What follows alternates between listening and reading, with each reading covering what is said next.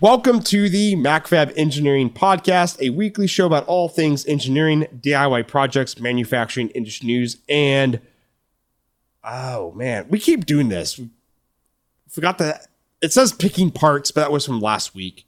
Um, how about uh, designing new footprint packages?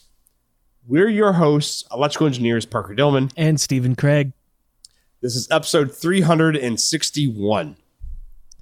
So uh, last week I had mentioned that I was getting uh, parts in for a CNC build that I was going to do over the weekend, and it turned out that the parts got delayed, so I did not get to work on the CNC. Oh, no. I get to do that this weekend, but that's not what I'm going to talk about. Uh, basically, because I had time uh, that I was going to use on the CNC, I ended up working on some other stuff, and I, I have a handful of PCBs for uh, a new revision of a product I'm working on that I need to place an order for. And usually I try to lump all of my PCB projects together just so that I can place one order and make it easier.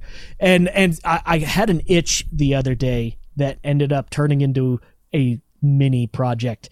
So um, over the weekend I designed a cold welder function that I can attach to my TIG welder and I guess, access a new function in it. Because I realized my TIG welder doesn't have a cold weld function or a cold spot weld, which isn't necessarily a feature that most TIG welders have. And it's I've never even heard of this before. Well, I, so I mentioned this, oh, I don't know, maybe a year ago on the podcast, but I only mentioned it briefly and and you know if there's anyone out there who is a welder they're probably rolling their eyes at me right now because this is not a very respected uh, form of welding but it's all but it's something i've wanted to play around with.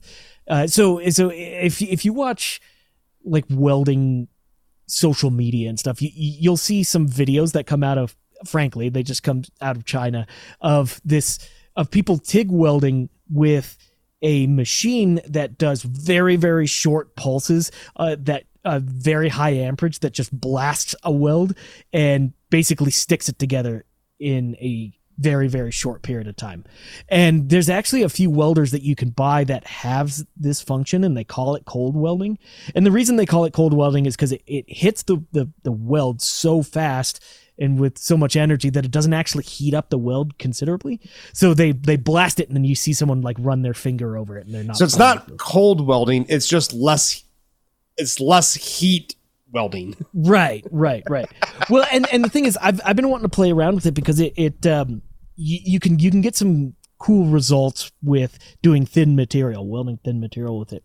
So the thing about it is, I I, I did a bit of research and and found that in order to to really pull this off, you need to be able to set your welder to hit max amperage and do it in pulses that are between like one millisecond and a hundred milliseconds. So okay, very quickly. Like most TIG weld welding devices have a pulse weld function where you have a duty cycle of on and off. But the thing about it is the the the duty cycle you don't get to pick it to go that short. Like it doesn't go down into the. I mean, like uh, most of the time it's like what half a second on is the the fastest it goes. Yeah, I wonder what mine goes down to. I think mine goes down to like a quarter of a second. Okay, that's that's pretty quick, but that's not in this territory.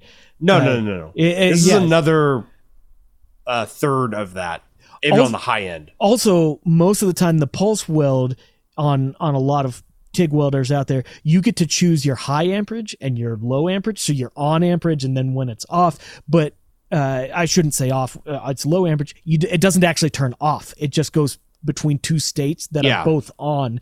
Whereas an actual cold welder, what it does is it blasts on and then turns off. It's basically so it's just a, a, single impulse. It's hundred percent to zero percent. Yeah, Exactly, exactly. So, so I started thinking, I was like, could is there a way that I could modify my welder to pull this off? And I realized it's not that hard to do because I can just spoof a foot controller and control an entire thing with a 555 timer into the foot controller. It's like you're you're just tapping your foot really fast. Exactly, exactly. So I, I, I so I actually have a little TIG finger, the little finger button thing, and it's not a proportional trigger. It's just an on off. It's basically just a, a tact switch that you zip tie uh. to your TIG torch. And um, so so I played around with it, trying to get really really fast pulses with my fingers. So like you basically just have to tap the button to try to get really small pulses. And you know maybe if you're lucky, you can get a hundred millisecond pulse with your finger, but it's never going to be um, consistent. Consistent. You're never going to get that over and over and over. So uh, I, I I realized why not just cut the cable on my my TIG finger controller, which I never use. I use the foot controller if I want to like real big boy TIG weld. Uh, Why not just cut the cable and put a 555 circuit in line with the cable, such that it was a a, a one shot uh, 555 circuit. So you press the button and it guarantees a particular duty cycle pulse out, which if you look at the the circuit diagram for a foot switch on a TIG welder, there's actually only uh, five pins on it, and two of the pins are just a switch. That's the enable, basically. The other three pins go off to a potentiometer that is the position of the foot control. And that's just an analog signal that gets sent to the con- controller. And then, you know, if you have heel all the way back, it's the, the, the lowest amps. And then if you have toe all the way forward, it's maximum. So what's, what's, what's interesting about that is the, the, the hot pin or the, the pin three of the potentiometer in there is some voltage. It's going to be different based off of some machines. I've seen 5, 12, and 24 volts. Um, but so so you have you have basically a voltage ground and then you have a switch that you have access to and if you um if you don't have your what's it called um uh, if you don't have the potentiometer connected, at least on my machine, it it defaults to 100% maximum amperage. So basically with that little finger switch, if you if you short it, it just goes Yeah. automatically to maximum. So uh, I just designed up a quick little circuit that is basically just a 555 that goes to a MOSFET. So it's like an open collector that can short out the relay coil in the um, in the, the the in the welder, and uh, there you go. So with one pot, I can choose the timing of the of the pulse from one millisecond to a hundred millisecond. So all that to be said, I came up with this idea when I didn't have my CNC project to play with, and I'm only talking about it because I got over fifty percent done with the project here. Oh, you haven't tried it yet? I no, I, I haven't tried it. I'm just gonna get a board made uh, and and and slap it there because it's just so simple. I you know I- I wouldn't be surprised if it if it if there's not much adjustment needed to it. But my my goal with this is I want to make it as simple as possible. So I just decided to go with through hole because if it actually works, I just want to publish this and make it available for people. And I figure through hole is going to be the easiest for someone else to make. You know, you know, mo- most modern welders or TIG welders have like pulse tigging. yeah. You could basically modify this too to be a at pulse add-oner You know. Okay. So for any TIG machine. Well, any TIG machine that's got a five pin foot controller, yeah, five pin. foot- Right. It, it- what's which funny is most is- of them. Un- unlike mine's not though. So I I actually had to rein back this project because I already scope creeped it and then I was like no I'm not going to.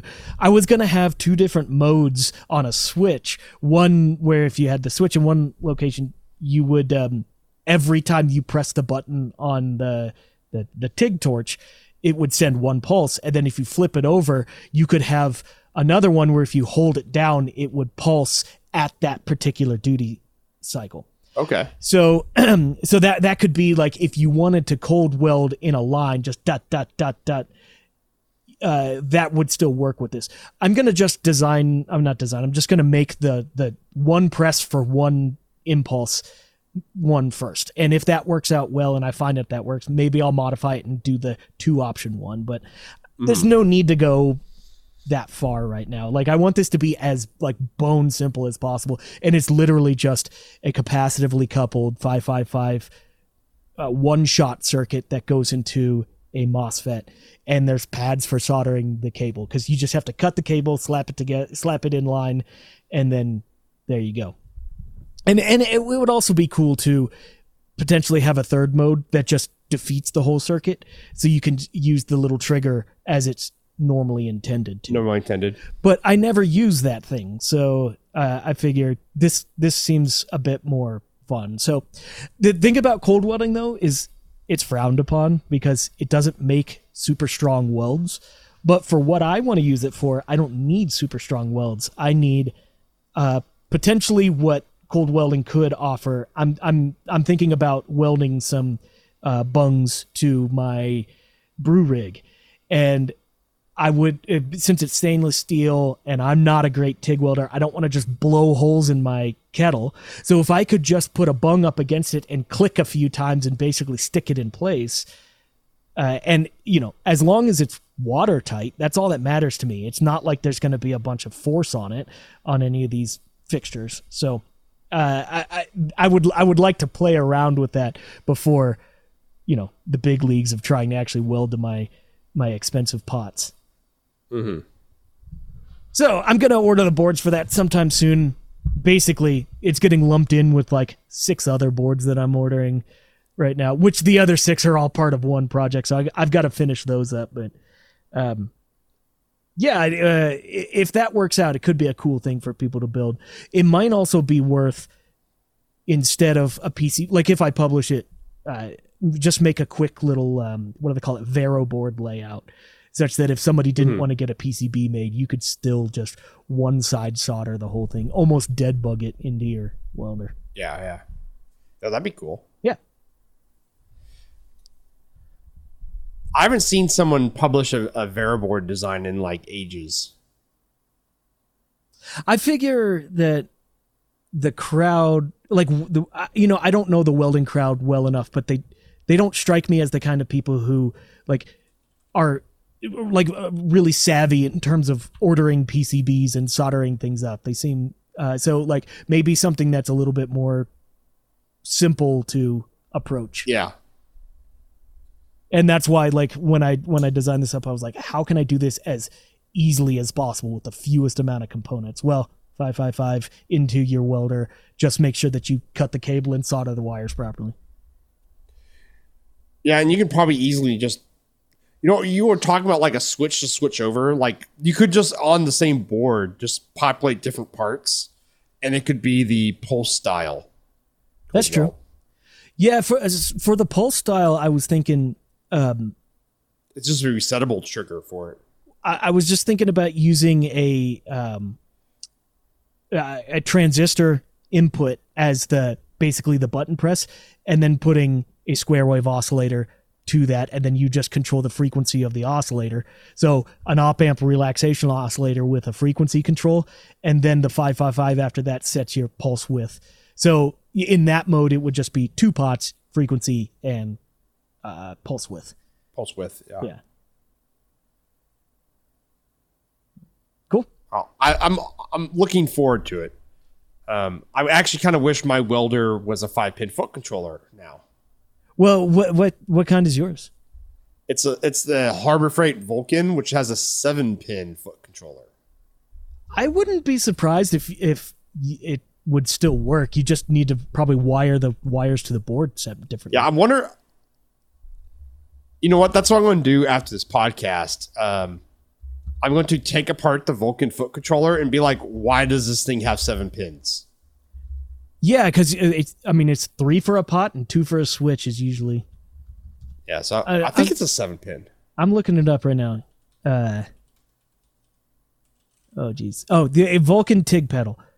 No, look at that. It is and whoa, wow, it's more than that. It is a nine pin. Nine pin, yeah. But but wait, it's a nine pin. Guess how many wires it actually uses? It's just five.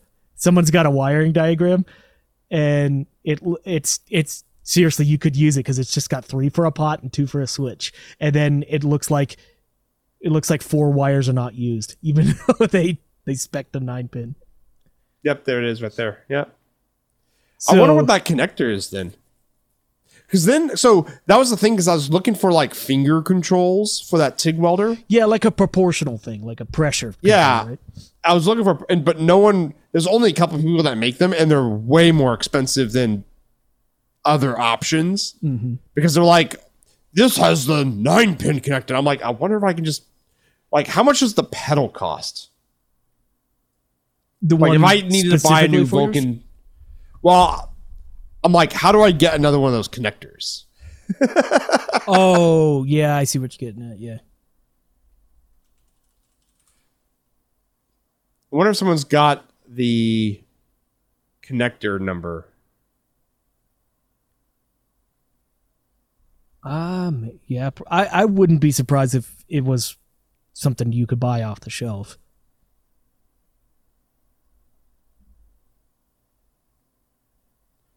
Apparently, a Pro TIG 165 uses this connector.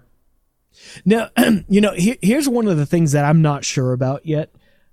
Uh, I'm I'm actually asking my welder to power this circuit. Now, it's going to be a very low current circuit, but I actually have no idea how much current can be sourced from the welder. Yeah.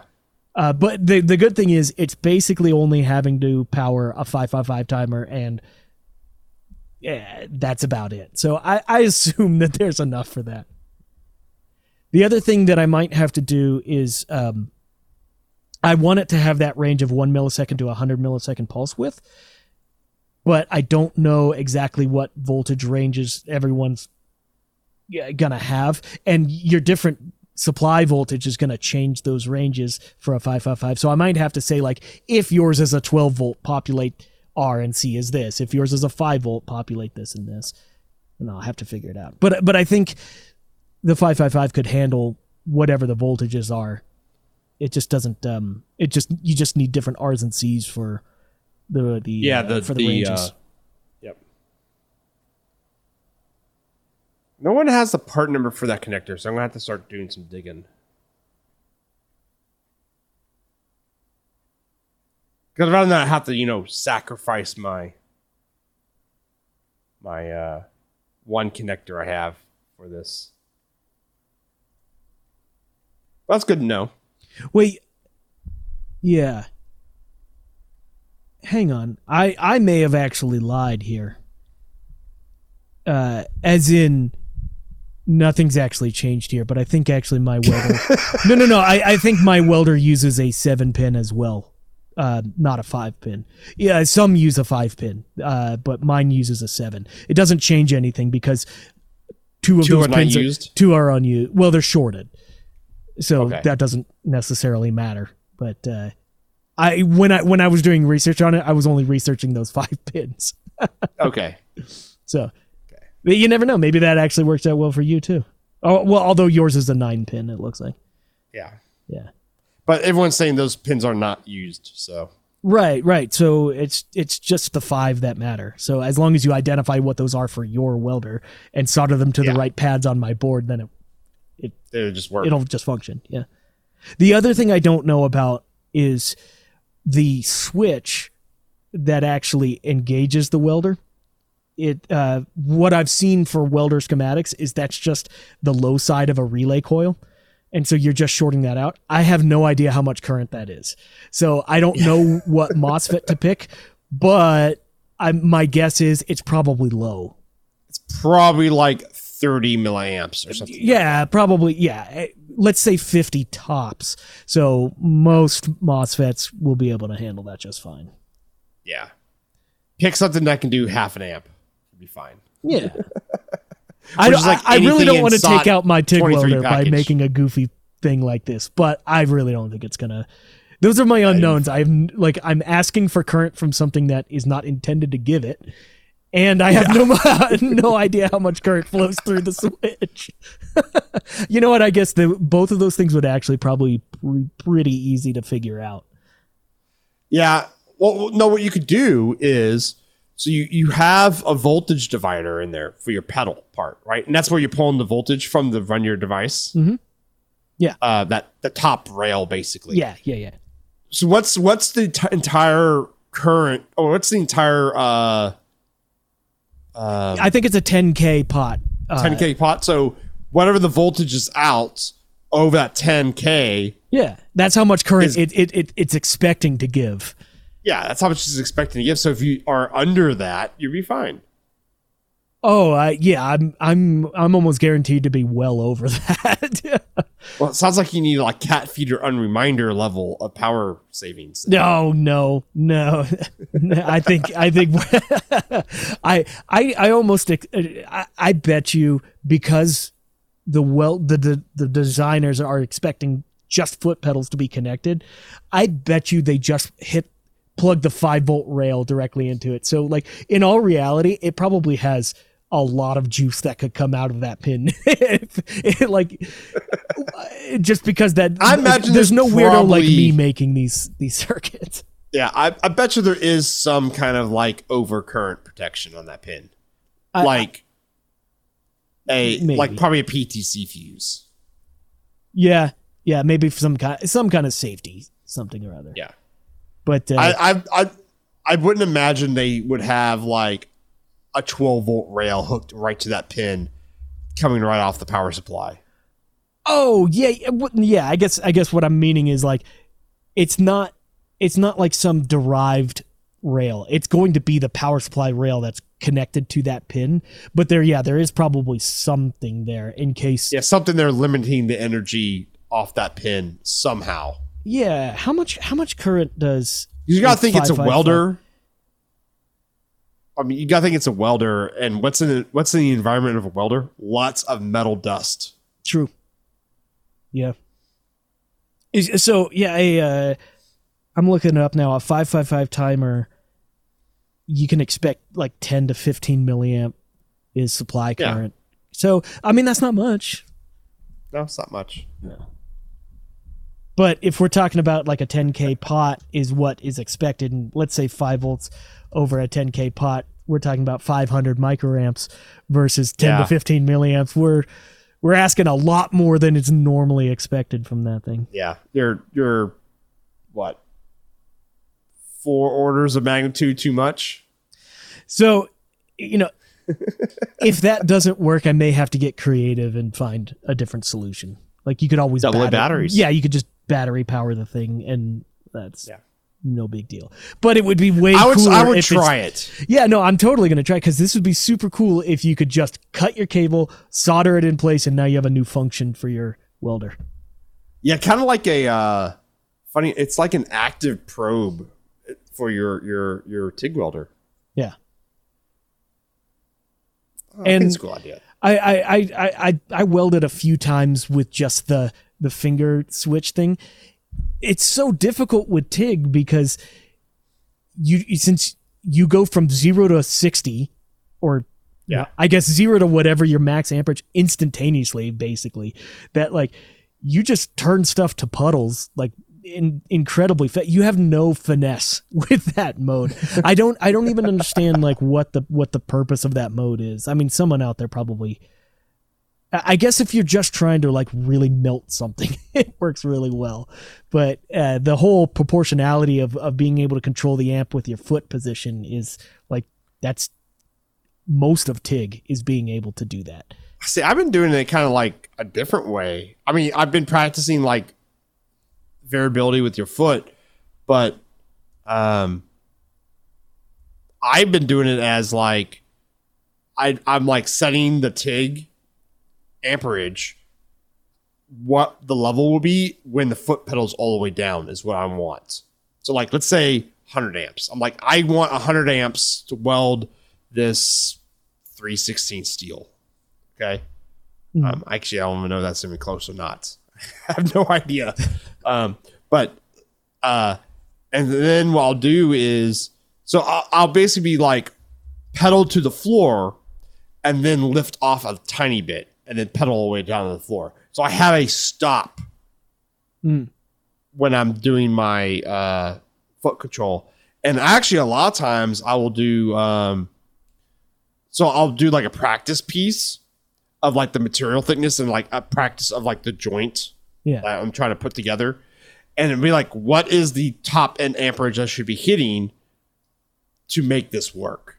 And I just set the machine to that, and then I do the thing, and I'm that way I have a a. So I'm not doing this like in between, like you're talking about. Yeah, like I'm like hitting a stop at 100% and then Yeah. backing off for my uh travel, I guess. Sure. Yeah.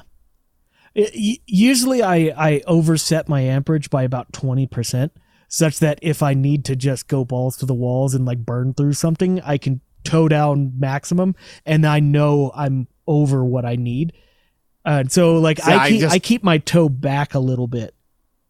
and and, Yeah, and that just, just- gives me some room to play with. I just don't have that finesse. Yeah, I guess.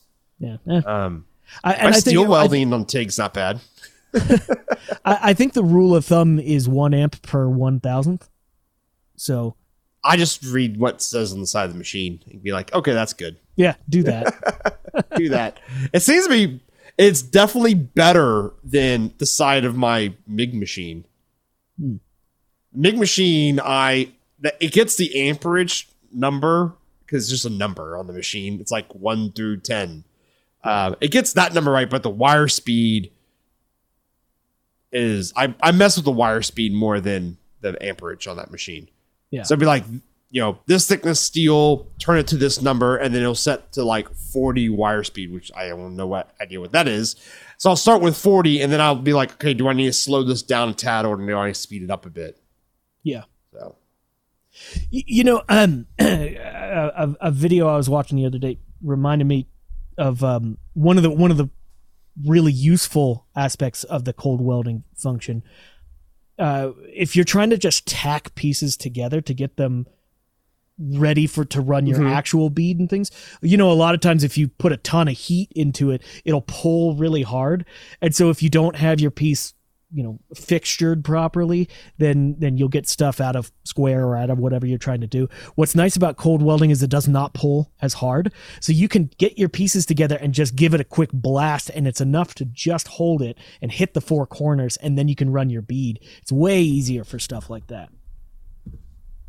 so that makes a lot of sense. last last year parker for my birthday actually bought me a really really awesome welding cart and i've used it two or three times uh, but i'm trying to give it like a proper place in my basement so i can actually like if i need to weld something it's just there as opposed to like having to get it out and move stuff out of the way so i'm, I'm kind of excited to weld up some new stuff um, i actually have a coffee table that i promised my wife when we got married so some time ago like 10 years ago at this point. Oh no, we uh, we're approaching eight years. So, uh, Oh, but, but congratulations. yeah, thanks. Um, I right after we got married, I promised her a a table, and I was like, I'm gonna do it this year, and uh, I'm gonna weld up the legs for that. So, having having extra features on the TIG never hurts. It's what were we talking about? It's the projects that enable another projects, but this is like eight years down the road now.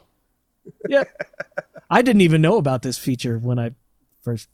You know, But you're like, I need it to I would do build that. your table now. Actually, when I first when I I didn't even have a welder at that time. I had access to a MIG welder, and uh, that was fun. Just being able to go and use my buddy's MIG welder because it was just super easy. Yeah. Oh man. Uh before we go on to my topic, um, since we're still talking about welding a bit, uh, over the weekend, I I always thought I was a I'm not I don't call myself a welder. Okay, because I'm not, a welder is someone who is certified and trained to weld. Okay. That's for, in my opinion. Other people have different opinions about that. Um I can use a welder to bond metal and steel together. Okay. It's a lot of caveats, but yeah, Yeah, a lot of caveats there. I'm I'm not certified or whatever. Um, I I always think I'm a was a decent user of that tool though. Like, um, I've built a lot of things that haven't fallen apart yet with my MIG welder. I have a Hobart 190. Um, I run like you know C25 gas, O30 wire, basic stuff. Um, though over the weekend, I decided to start working more on my 1965 Checker Marathon, and I wanted to start doing some rust repair. And I was humbled by 18 gauge steel. oh really? yeah, 18. um, sheet metal is a. I need. I need to practice again, Oh yeah, it's kicking your butt.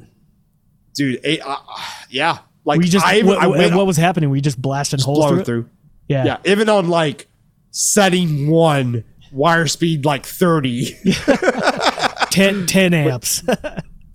whatever one means on that machine, which is it's like gonna be more than 10 amps, but yeah, it's And- low. Yeah. And I I even went on and I uh I even set the I went down the I actually even got O23 wire, which is like the thinnest. Hmm. Well, it's probably not the thinnest, but it's the thinnest my machine can do. Um and had to learn how like O23 wire does not act anything like O30. Um yeah, it's thinner, but like just loading it, it's such a much more fragile piece of steel that's in your machine. So it likes to like bind up and like curly Q and stuff like that. Like the moment, the moment that the ne- the nozzle, like it, you know, sometimes you'll like accidentally like arc your your wire to your your nozzle, right? And uh, it will like stick there Yeah. with O30, you you kind of like just pull the trigger and like try to zap it, Blast and pop it off, and try to blast. Yeah, try to blast it off the tip. Can't do that with O23 because the moment it gets hung up, it will curly Q all up in your machine, and so you have to go take it and like you just lost like ten feet of wire and reset everything back up. Um, That's a pain. so learning all that, um, still blasting holes through 18 gauge steel with that, and um, so I think I, I've got some leftover sheet metal too from that project. Like I didn't finish it yet. Uh, I still have a lot of grinding to do. To do. So wait, wait, but but did you end up successful? it has a patch panel, and it's better than it was before. So the panels there, you just have to clean it up a lot. Yeah, so the bottom side's actually pretty clean. I got to do the top side cleaning and probably have to re-weld some stuff. And I did order some like actually like get some magnetic copper backers to help me not just blow through the steel. Mm, yeah, soak up some heat. Yeah, it actually the problem actually wasn't the new steel I was adding because that was 18 gauge thickness. The problem was the old steel is somewhere between non-existent and 18 gauge. Well, an 18 gauge is uh like 50 thou, just a little under 50 thou. So that's already Yeah. like close to nothing. Yeah, it's not a lot of material. Yeah. Um, Well, close to nothing in terms of like when you get when you sit down and do welds on like big chunky steel and you feel awesome because you yeah, usually easy. I've usually like eighth inch is usually the thinnest. I usually like yeah, eighth inch is like usually the thinnest I I I, I would do because I, I I weld fences, suspensions, Yeah, like that kind of stuff. right, not sheet. not sheet metal. Um, and and you see actually this goes exactly back to why I was even designing the the the TIG pulser. like my multi hundred dollar uh, you know stainless steel kettles are like 20 thou thickness and I don't want to go messing around with a TIG welder and just blast giant holes through those because that would happen instantaneously Yeah, I, I'm I'm realizing I probably should have. The problem with this patch is there wasn't a straight surface on it at all. It was a honestly like a kidney bean shaped material 'Cause it was like cut out of the trunk, and the trunk's got a lot of weird shapes to it. Um, and uh, I'm like, man, there that would be so hard to get the fitment of that. Basically, I was like looking at, it, I'm like, there's no way I'm going to get the fitment of that steel close enough for me to TIG weld it. Mm. And so I decided to MIG weld it. And that was what I should have done is because actually I I I used the MIG and I was actually able to tack it in really well. It was when I started to stitch it. What I should have done is use the MIG to stick it, tack it all in because that then- was and then finish it with the TIG. And then finish what I could with the TIG, and then maybe bring the MIG back in when I needed to do a little gap filling, yeah yeah. Or actually learn how to gap fill with TIG better. See, okay, Well, and and, and with TIG, that's where having the foot control is is amazing for that kind of stuff. Being able to to fine control your your amperage, basically your heat into Yeah, you know sheet steel. but the problem is it's also was the trunk, and so about half the time I was basically like balancing on my gut on the back of the trunk, Yeah. like halfway into the car. Because you gotta remember this trunk is big enough to fit like eight golf bags. Right. I mean, it's a big trunk. Um, and so it's like the, the I was like, even if I could tig it, it's like I there's no way I can control a foot pedal. Also, so I also- need I would need finger control.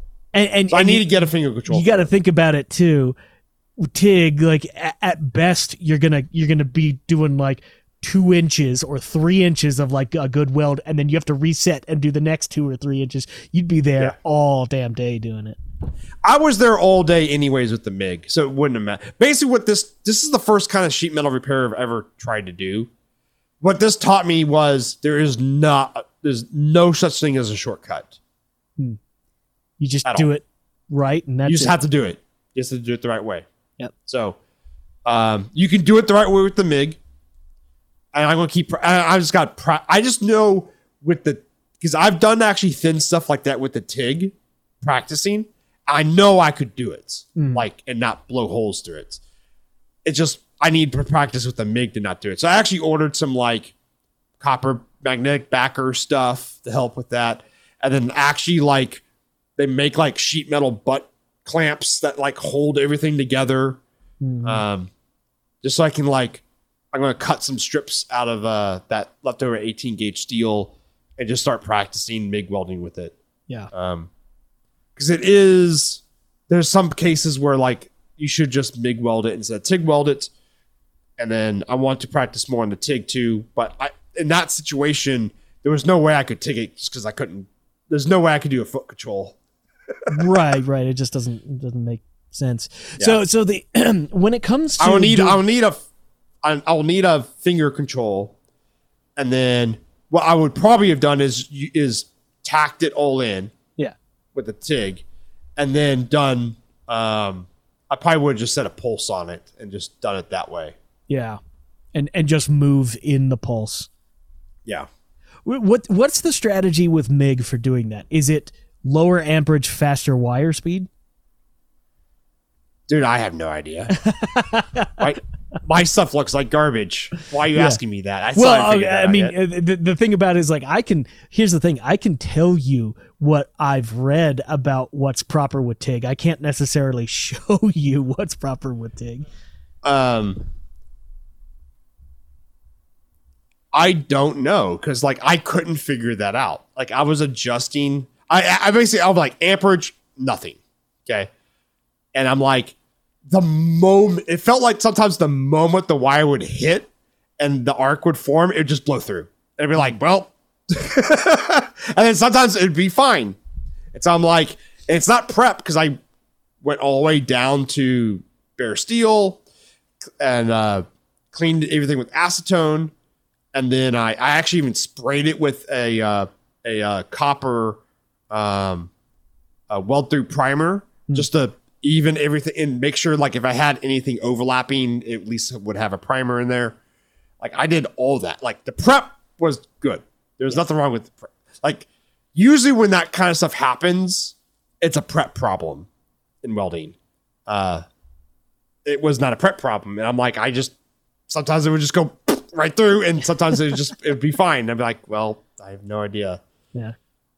So it Huh. could have just been because that is like 70 year old steel and it's varying thickness around it. It's not an even 18 gauge anymore. Hmm. 'Cause, You know, it's it's a little rusty.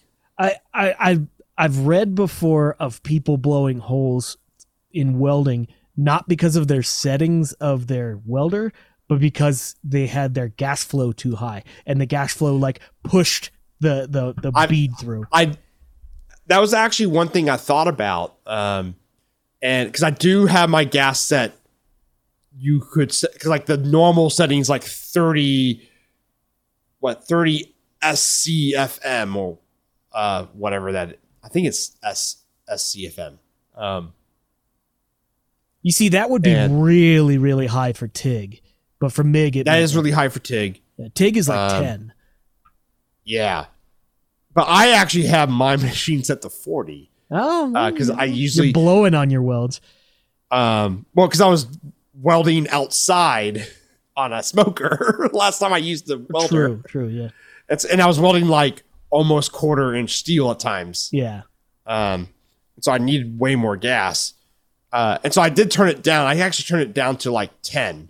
Hmm. Um, just to see would I still have good co- basically because you just need it there to cover your weld and prevent it from oxidizing and cracking up. But also in at least in MIG, um, because it's used it's partially CO2, which is not a inert gas, and it reacts and actually causes more heat. And so I'm like, well, if I use less gas, there's probably going to be less heat too, because now there's less CO2 to react. And that actually was true. Like it actually wasn't as hot. That's something I But I probably could have read that on the internet, but I actually just figured that out by playing around with it.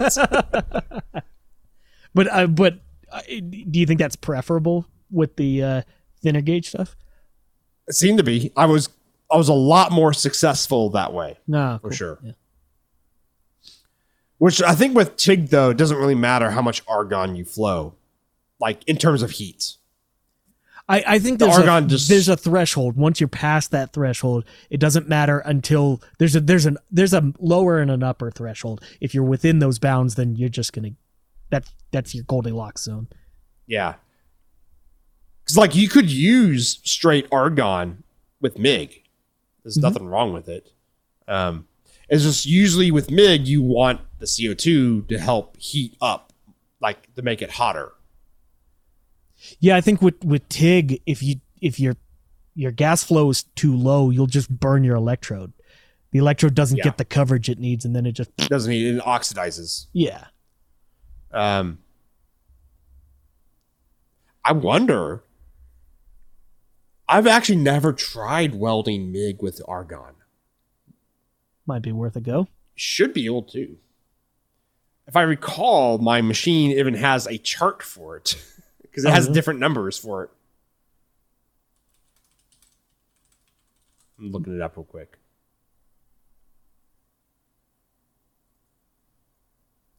Apparently, it just makes it weak and brittle.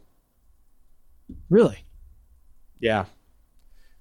And I guess you use the uh, CO2 helps not do that. That's interesting. I wonder what the mechanism there is. Yeah, what makes the CO2 Ah. It is actually on the um it's cuz it's prone to undercutting. Hmm. mean that you're you don't have enough heat into your weld and so your your penetration is not as deep and it's a sharper like v Oh, that makes sense. the b profile is sharper Wh- which so is you do need the extra co2 to help heat it up the, the funny thing is the whole genesis of this entire topic is cold welding, which is like making very very thin surface welds that are not uh, that don't penetrate virtually anything at all. yeah yeah. So i wonder for a, for really thin sheet metal. I got i got to do more research. How about next week? I'll i'll talk i'll say like if this was a good idea or not. Yeah. um, is with thin sheet metal, is it okay to weld with argon? Does it just inherently make a brittle weld, or is it just because it's just doesn't get penetration, it's a brittle weld? That's two different things, right? Yeah, and w- I mean if your if your thickness is is really thin, does it even thin. matter, right? Yeah, it doesn't matter. Well, does it help you control the heat better with MIG if you run 100% argon and not just blow through it? Yeah. Especially as I have a tank of argon right over there, I can just swap over. Would not be very hard. No, actually, I need to go get another tank of C twenty five too, because like I looked at it and I'm like, huh, it says three hundred psi on that gauge. That's Hmm. not good. Is C twenty five pricey? huh? Is it pricey? C twenty five? No, it's. I'm. I think the last time I filled up that tank, it was like forty bucks. Oh, okay. And That's you know, I get, I get argon. yeah, because it's well, yeah, I mean it's only seventy five percent argon. It's twenty five percent CO two, so it's got impurities. Um, well, impurities, argon impurity. Argon's not even that expensive though either. What's expensive? Go buy some trigas, Yeah. which is uh that's the gas. I can't remember what it's made of, um, but it's the gas you use to weld stainless with Mhm. MIG. That was like 260 bucks a tank. And the tank I'm talking about is oh, how big's that tank?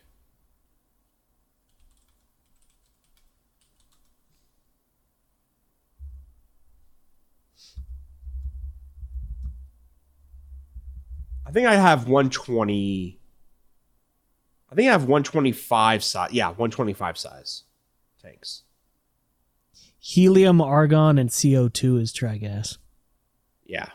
That was not because I had some projects I was welding stainless, and it was before I even had a TIG. And so I'm like, I have a MIG, I can MIG stainless. And actually I did it was I got through the projects and it was fine. But I bought a tank of trigas, and that was like the most expensive thing I've ever bought. My it felt like it at the time. I think it was like two hundred something dollars for the gas. Wow. Helium is uh not the easiest thing to get. Yeah, I think the helium makes it expensive. Oh, absolutely. Yeah, but I, I my tanks are 125 CF. So they're the they're the tall, skinny ones. Because after that size, the tanks get fatter. Yeah, I think that's what I have as well. And whenever I get uh, a, refill of argon, I think it's 65, 70 bucks, something That like that. sounds about right for argon. yeah. But the C25 is cheaper. Could just be because like it's Houston, Texas, and there's a lot of welders too. Yeah, that's true. and most of them are running MIG. So, all right, let's switch topics. yeah, we've did the 45 minutes of welding. Or do you just want to stop there and we'll talk about this topic next week? Yeah, why not? We'll just have this as Yeah. just a welding special. Yeah. Um, let us know. Like, I know we have a lot of people that do weld in our Slack channel. Um, Yeah, And, yeah. uh, g- get on our Slack channel and, and beat me up for wanting to do cold welds with my TIG welder. I'm just really interested. wanna I really want to see if if they're like usable for for something. Uh, like it, Yeah. I, I really want to play with them. I could definitely see it usable the tack stuff together before you fully weld it. especially thin stuff. Yeah. Um, like sheet metal. Like, Hmm. uh, I'm, I'm totally seeing that as being something to be really useful. Um, so yeah, uh, that was the MacroFab Welding Engineering Podcast. We're, we have no right to be even talking about this subject either. We're hobbyists at best. At best. We're your hosts, Parker Dolman. and Stephen Kraig, Later, everyone. take it easy.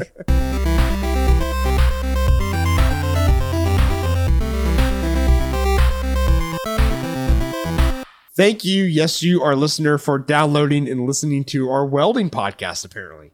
If you have a cool idea, project, or topic, or welds you want Steve and I to know or to show us, tweet us at MacroFab or at Longhorn Engineer or at Analog ENG or email us at podcast at macrofab.com. Also, check out our Slack channel. You can find it at macrofab.com slash Slack.